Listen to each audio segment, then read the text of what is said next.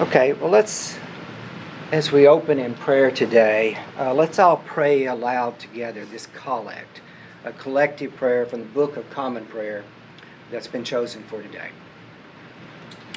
O Lord, mercifully receive the prayers of your people who call upon you, and grant that we may know and understand what things we ought to do, and also may have grace and power faithfully to accomplish them.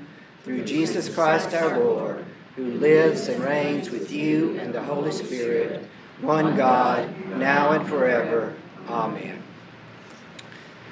And then I'll lead us in this rendition of the Lord's Prayer uh, from the Anglican Church of New Zealand. Eternal Spirit, Earthmaker, Pain-bearer, Life-giver, Source of all that is and that shall be, Father and Mother of us all, loving God in whom is heaven. The hallowing of your name echo through the universe. The way of your justice be followed by the peoples of the world. Your heavenly will be done by all created beings. Your commonwealth of peace and freedom sustain our hope and come on earth.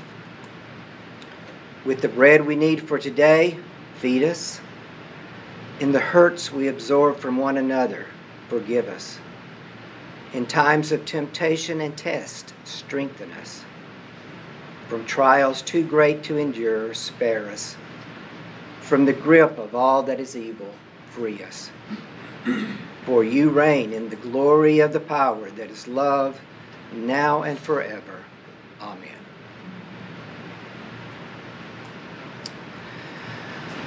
By way of outline and, and to review what, what we've covered thus far in this class on, on Job, and especially what we've covered in the text itself.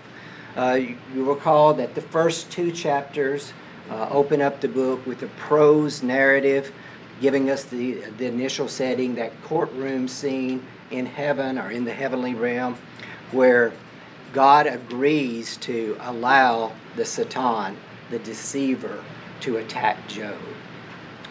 Uh, and then you may recall, toward the end of that, uh, three of Job's friends, Eliphaz, Bildad, and Zophar, come and lament with him. Uh, and they actually spend seven days with him in silence.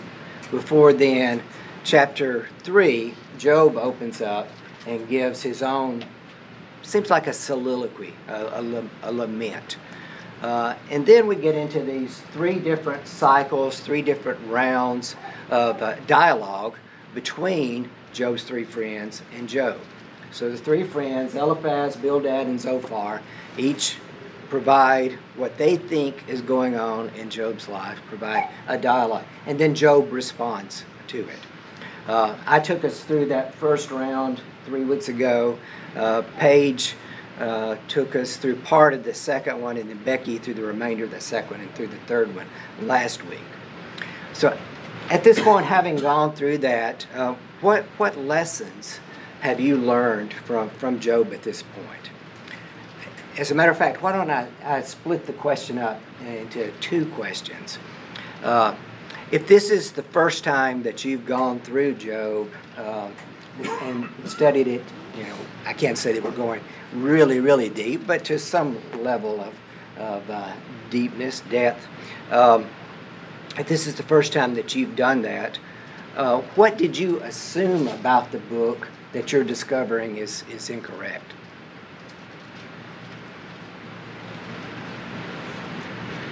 This wasn't my first time, but my first time when I highlight things that are really important that I want to be able to go back to, I find that, that I have highlighted um, Eliphaz and Bildad and Zophar's, when they're saying too, yeah. that yeah. it's not just all Job, and, and it's not even mainly Job.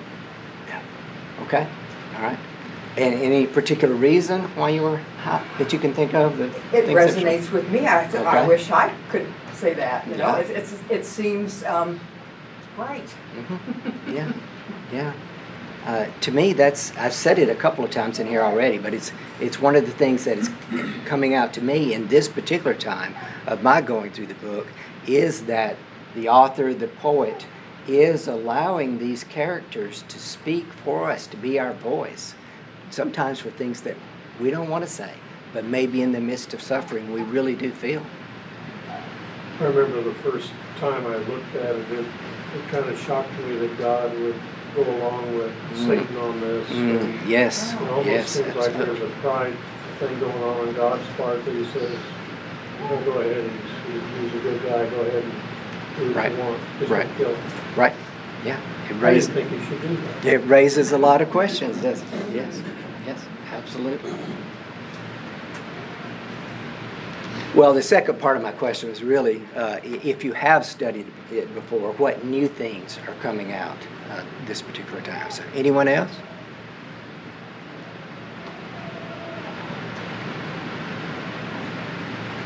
Okay, so here to now, the text has told us who was speaking in each of these cases. It's Eliphaz said, Job responds. Bildad says, Job responds.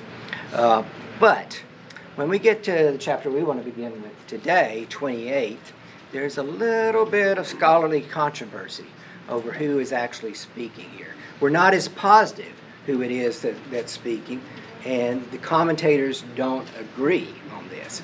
You may have noticed in your modern English translations, they, they try to help us uh, structure the book by providing section headers, and it will typically say who is speaking. And that hasn't been hard thus far, again, because the text itself says that. Um, but I surveyed several of our popular modern translations, and you will see some of this same confusion even in our modern translations. Um, the New Century doesn't have a section header. There's nothing at the beginning of chapter twenty-eight. So it's almost implying, by not having anything, that maybe chapter twenty-eight is a continuation of Job's response to Bildad that was in chapters twenty-six and twenty-seven. Oh, yeah, I've got it there. That was in chapters twenty-six and twenty-seven, yeah. The New English, the New King James, the New American Standard, the New Living, and the English Standard, they all attribute it to Job. Again, I think that's because the text doesn't indicate a change of speaker. Um, but you can tell by their title, they're sort of saying, well, maybe it's no longer a response to Bildad, but it's another soliloquy by, by Job that's just on wisdom, that's talking about wisdom, because he hasn't really been talking about wisdom uh, previous to this. So maybe maybe it's still Job, but it, it's him talking about searching for wisdom, a discourse on wisdom. Where is wisdom? But then the remainder of the ones that I, I surveyed don't seem quite as sure. And this includes the New Revised and the New International, who both say this is an interlude where wisdom is found. The Christian Standard calls it a hymn to wisdom. And the Message, where does wisdom come from?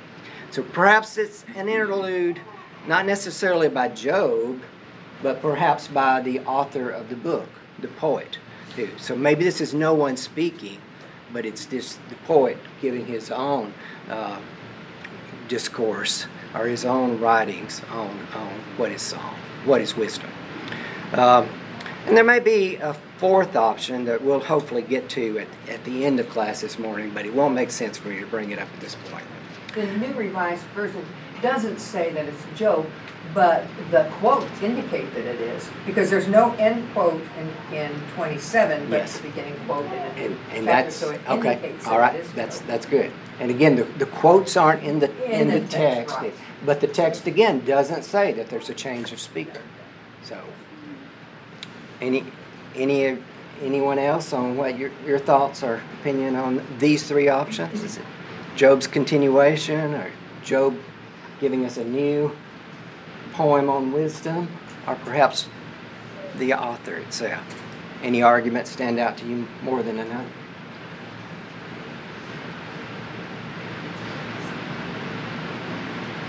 For what is worth, twenty-nine, also chapter twenty-nine says, Job continued. Yes, it does. It does. So is that a continuation from twenty-seven, or a continuation? We we don't know exactly, right? So, yes, but that's that's an important point. Okay, all right.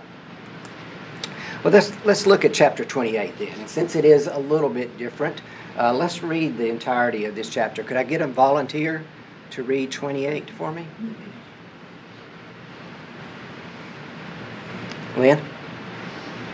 Surely there is a mine for silver and a place for gold to be refined. Iron is taken out of the earth and copper is smelted from ore. Miners put on an end to darkness and search out for harvest falling, and ore is gloom and darkness deep. They open shafts in the valley ways from the human habitations. They are forgotten by travelers. They sway suspended and loathing people. As for the earth, out of it comes bread, but underneath it, it is turned up as by fire. Its stones are the place of sapphires, and its dust contains gold. That hath no bird of prey knows, and the falcon's eyes are not seen it. The proud wild animals have not trodden on it. The lion has not passed over it. They put their hands to the flinty rock and overturn mountains by the roots. They cut out channels in the rocks, and their eyes see every precious thing. The sources of the rivers they probe, hidden things they bring to light. But where shall wisdom be found? And where is the place of understanding? Mortals do not know the way to it, and it is not found in the land of living. The deep say, it is not in me, and the sea says, it is not with me. It cannot be gotten for gold, and silver cannot be weighed out as its price. It cannot be valued in the gold of Akar, in precious onyx or sapphire. Gold and glass cannot equal it, nor can it be exchanged for jewels of fine gold. No mention shall be made of coral or of crystal. The price of wisdom is above pearls. The chrysolite of crush cannot compare with it, with it, nor can it be valued in pure gold.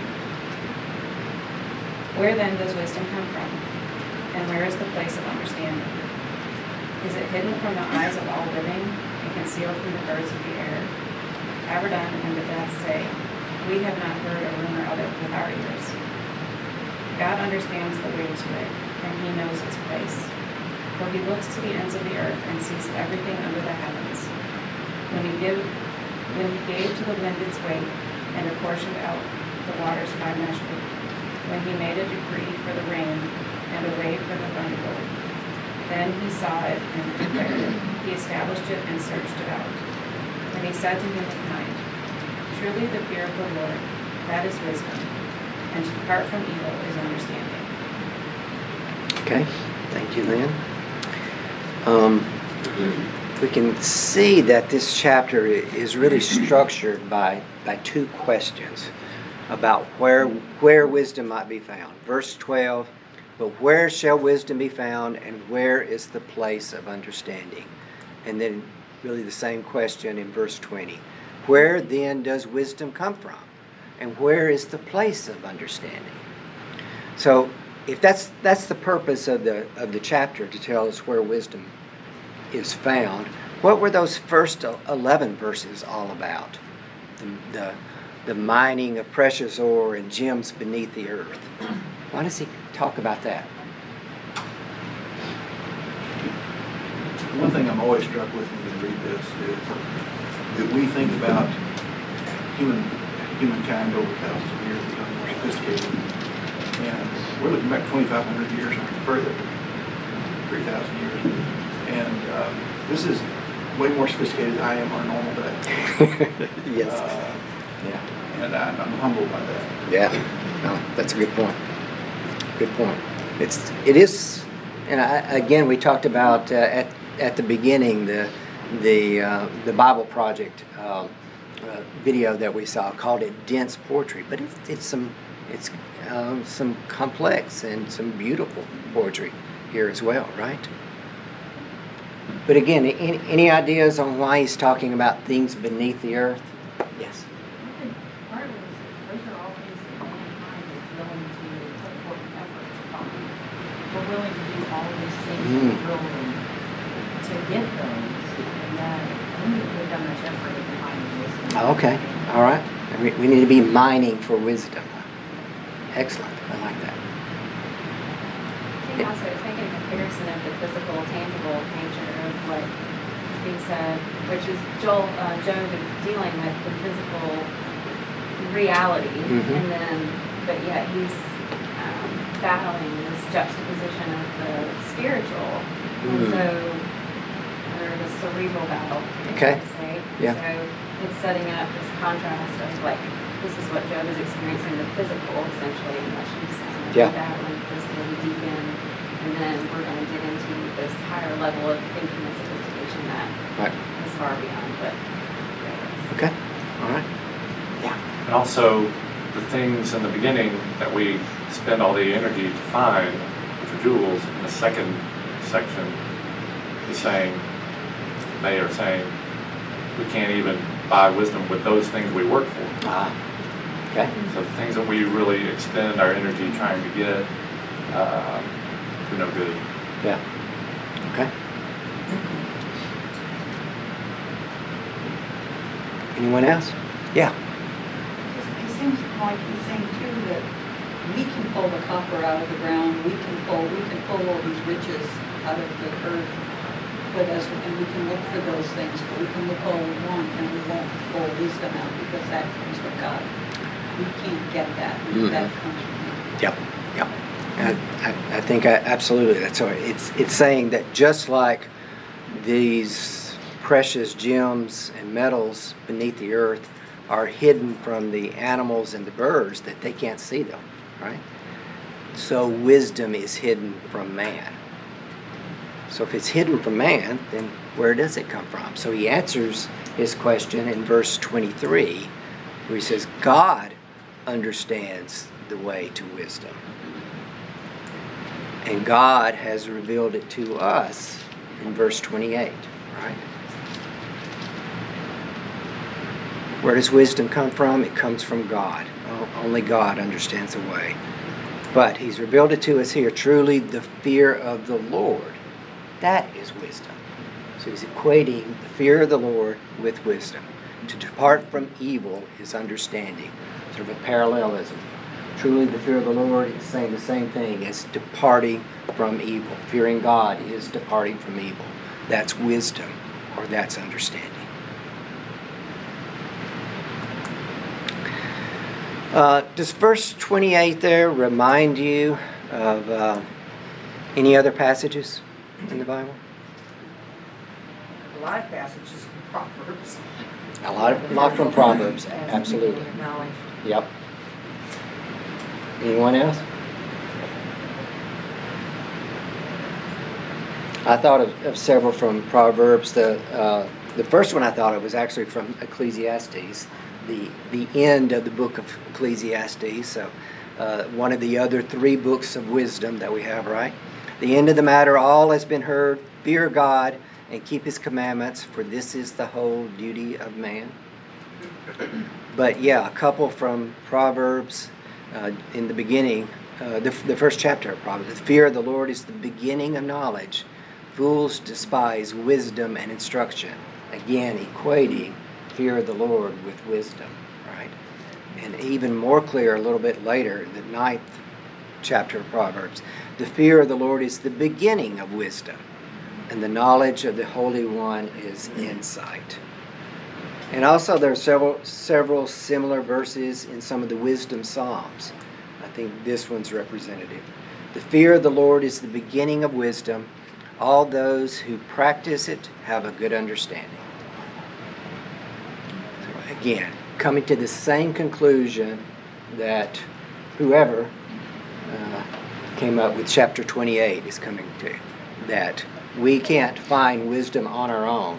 But only through God's revelation is can we find uh, can we find wisdom, and wisdom He's revealed to us that wisdom is fearing Him, keeping His commandments, following His way.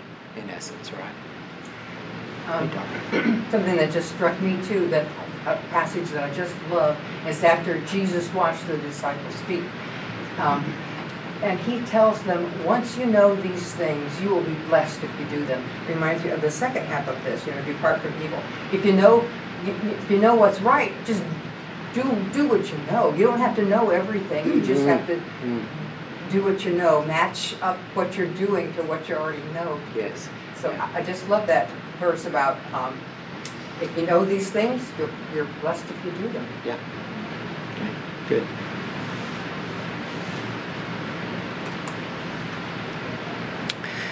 Then the, the next uh, three chapters, chapters twenty-nine and thirty-one, as someone's already mentioned, Job continues his discourse, the text said. Uh, so this represents Job's final discourse, and it's it's bookended, the beginning of chapter twenty-nine, the end of thirty-one. Job again took up his discourse and said, the words of Job are ended. And we're not going to read all of these chapters, uh, but it, there's five main parts in, in these three chapters. Uh, to begin with, uh, really all of chapter twenty-nine, Job waxes nostalgic over his former life when he was blessed with status and respect. Um, verses two through five represent this. Oh, that I were as in the months of old, as in the days when God watched over me, when his lamp shone over my head, and by his light I walked through darkness, when I was in my prime, when the friendship of God was upon my tent, when the Almighty was still with me, when my children were around me. So again, a, another lament over what, how he used to, uh, what his life used to be, be like.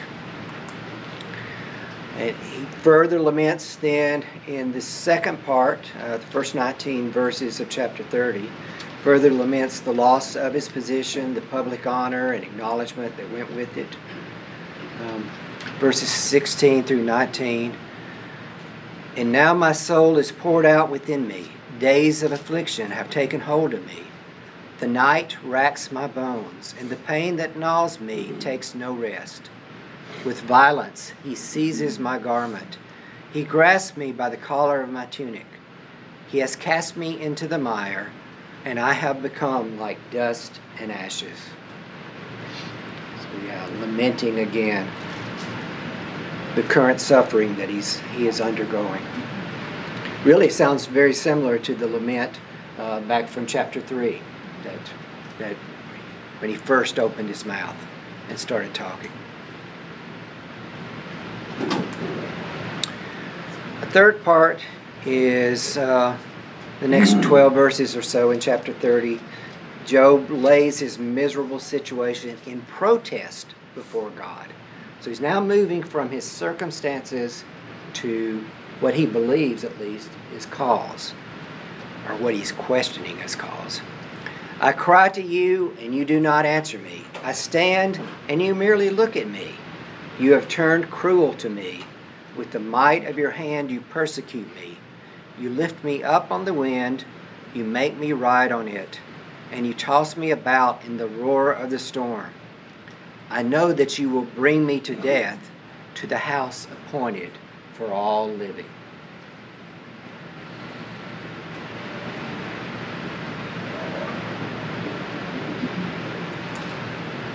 The longest segment, this fourth part, is the majority of chapter thirty-one. And here Job takes an oath of innocence, swearing that he did not commit any offenses. Uh, he says, I was not deceitful. I have not been enticed by another woman. I've not mistreated my slaves. I've not been uncharitable. I've not been ungenerous to the oppressed, the poor, the widows, the orphans. I've not placed my trust in gold or my own wealth. I've not worshipped the sun or the moon like many of my neighbors do. And I have not rejoiced at the ruin of my enemies. By denying any possible charges of misconduct, or at least all that he can think of, that God might hold against him, Job is in essence compelling God to testify and to support any of all, any and all charges that he might be making against Job.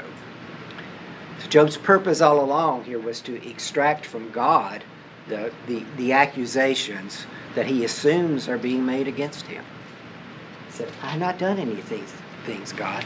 So we see that still at, at its foundation, very basically, Job still believes what Eliphaz, Bildad, and Zophar said, right? That I'm suffering because I've done something wrong is the principle, and yet I haven't done anything wrong, or at least nothing I can think of, so why am I suffering? Why is, why is this happening to me, God? It, there's sort of a, I was trying to say this, but that sounds a little naive in the sense that uh, elsewhere Scripture would tell us that none of us get out of this life without taking a few bullets. Mm-hmm. And this is kind of painting a picture of him having lived a perfect life. Yep. And big bullets. Yep. And, uh, you know, that I always kind of lose focus when I get to this part of it. Right, right. We, you know, we, we did talk, uh, I think it was three weeks ago, a little bit about basically what Eliphaz, Bildad, and Zophar are pro- being proponents of is retribution theology. And we see it in Scripture that uh, if I'm good, then I'm going to be blessed. If I'm evil, I'm going to suffer. We see that taught in Scripture. And yeah, I think that's that's again basically what Job is saying he believes. And it is true, right? We teach our kids this. We teach our kids that there are uh, consequences of our actions. It is fundamentally true, but it's nuanced. There are many, many, many other factors beyond that. And I think that's that's one of the arguments against, against the retribution theology. But the other goes back to what you're saying as well. And, and Jesus said this when... Um, What, I think it was the lawyer came up to him and called him good teacher, and he said, who is good except for my Father? So this goes back to exactly what you're saying. Job can't can't can't really claim to be perfectly good, right? There's anyone that's completely good or completely evil. No, we're all somewhere in the middle, right? This doesn't get me to retribution, though. This gets me to grace. To grace, yes. Yeah, yeah. Yeah, now that and, and that's important because again, none of us are perfectly good, right? So, so we're reason to celebrate. We're, yeah, yeah, we're all somewhere in between. Yeah. Yeah, but um, there's a, there's an element of this shift. That's the first words out of Elihu in thirty-two. Is going to go, well, you're righteous in your own eyes, kind of thing. Mm-hmm. But I don't read that when I read twenty-nine through thirty-one. Yeah. In general, Job says, in, I haven't done bad to myself. In general, I've been good to people. In general, I've been, it, it's more of, I don't think he's saying, I'm a perfect man and should have been perfect all along. I, I, I, I, I, he actually has very beautiful right words.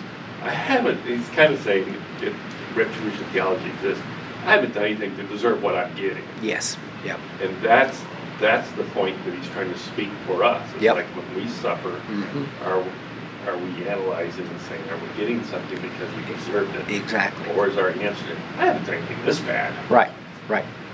And that's again why I believe the point here is giving voice to our own deepest thoughts, right?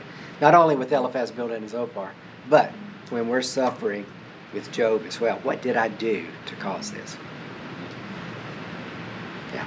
Um, one thing that comes to mind, just talking about Jesus, um, it does come bring to mind Jesus was blameless and he suffered. Um, and Job, I think, feels separated from God, but he actually is not. You know, God you know, speaks to him later, and it's just what he feels. You know, his feeling is he's separated, but he's really not. He's, yeah. He's uh, suffering the consequences of actions of others. You know, Satan. Right. Um, which is tough for anyone uh, on the earth to deal with, is paying the price for someone else's action, and which that, is what Jesus did as well. And that's true of so much of our suffering, right? It has nothing to do with something we did. It might, it might have something to do, but it may be the consequences of something someone else has done, and often is. Right? Yeah, darling. You were saying, okay.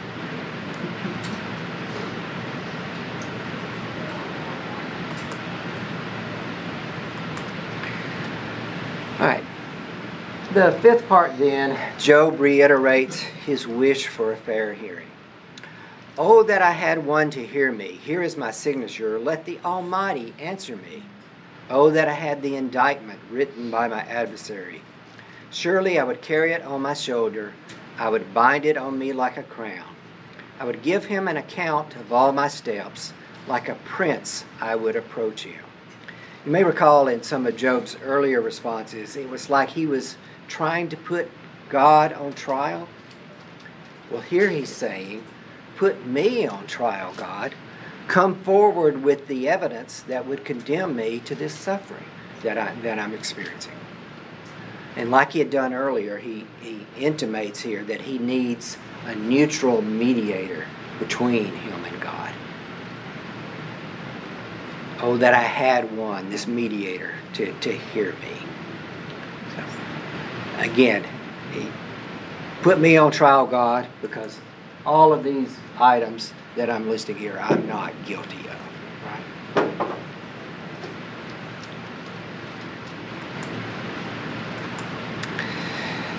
The next section in the book, um, the next six chapters, thirty-two through thirty-seven, now comprise the discourse of a new figure that's introduced to us, a new character, uh, Elihu. Uh, Elihu is specially introduced with the prose section. Eliphaz, Bildad, and Zophar, they had not been given that. They just said, they started speaking. But he's Elihu is given this prose section here. Um, so let me read the first five verses, which opens up the speeches of Elihu. So these three men ceased to answer Job because he was righteous in his own eyes. They got tired of arguing with him, right? Then Elihu, son of Barachel the Buzite, of the family of Ram, became angry. He was angry at Job because he justified himself rather than God. He was angry also at Job's three friends because they had found no answer, though they had declared Job to be in the wrong. Now Elihu had waited to speak to Job because they were older than he. But when Elihu saw that there was no answer in the mouths of these three men, he became angry. So why is he now? He had he'd sat back and shut up. There's no indication that he was even here, even there to start with. But apparently now he was in the background uh, and he remained quiet because these were three older and assumedly wiser men, right? So why does he decide to speak up now?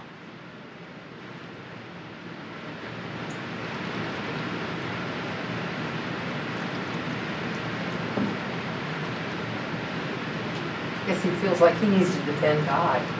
It, it kind of reminds me, you know, the traditional churches of Christ where we tell other people why they're wrong. We have to speak ah, up for God and ah, tell them that they're, yes. they're going to hell because they don't believe what I believe, yeah. and I'm right.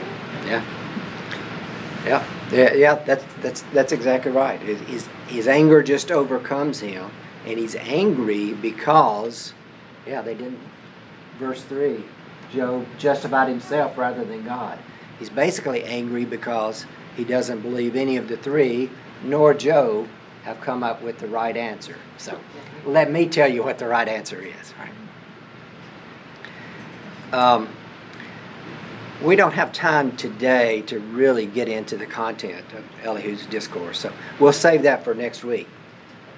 But I did want to introduce us to, to this section because I want to circle back to our original question today about where chapter twenty-eight fits. I mentioned to you there was a fourth possibility. The first first was just a continuation of Job's response to Bildad. Uh, was it a separate speech of Job on wisdom, or was it just an interlude on wisdom that the author or one of the authors of the book inserted at this point? Uh, the reason I'm bringing it back up is that one of the commentaries I'm re- reading suggests this fourth option, that chapter twenty-eight got misplaced at some point in the editing of, of the book. Possibly a piece of parchment got out of order. We don't know exactly how the uh, the book was, was composed. But this commentator suggests that again, it's the conclusion of Elihu's speech, that it really belongs after chapter twenty-seven. Um, and he gives several arguments um, to to to to warrant his his uh, what he what he's proposing here. Wisdom is conventionally described beyond human reach, in the sky and under the earth. And you'll remember in chapter twenty-eight, he definitely said it was under the earth, right? It was the ore and the precious gems that are under the earth, but he doesn't say anything about the sky. Well, Elihu here in chapter twenty-seven does talk about wisdom being in the sky and beyond. Um, chapters twenty-eight and thirty-seven, they share a lot of vocabulary. Um, and then compare what Elihu says in thirty-seven twenty-four, therefore mortals fear him. He does not regard any who are wise in their own conceit.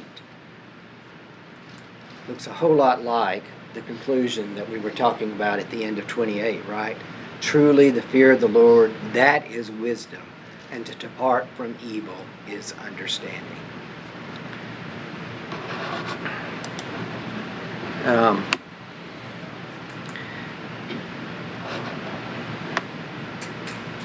I, I don't know that there's anything conclusive here, but I just thought it was uh, interesting to bring the, bring this up as a possibility and see, again, some of the complexity we've got in, in the poetry and trying to decide for sure who is saying what.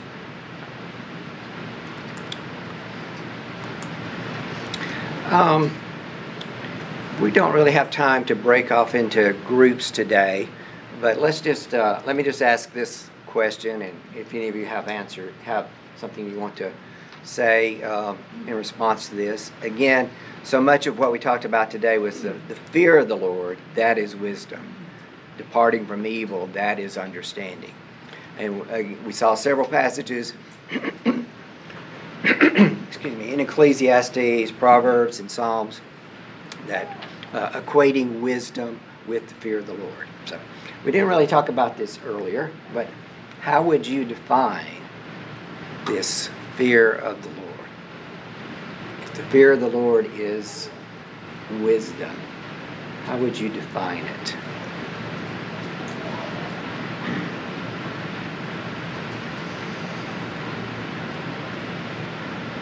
Taking him real seriously, obedience fits into that. Okay. Yeah, sev- several of the, the passages we looked at equated it with obeying God, right? So certainly with this, with obedience, with. with yeah. I can't really define fear of the Lord, but I think one of the ways that has always I, I've tended to not fear the Lord is by is by being uh, careless and putting words in God's mouth mm. that, that He really didn't He really didn't say through tradition or however it comes about. Sometimes I think God is adamant about things. There's no yeah. reason to believe that he was. Okay.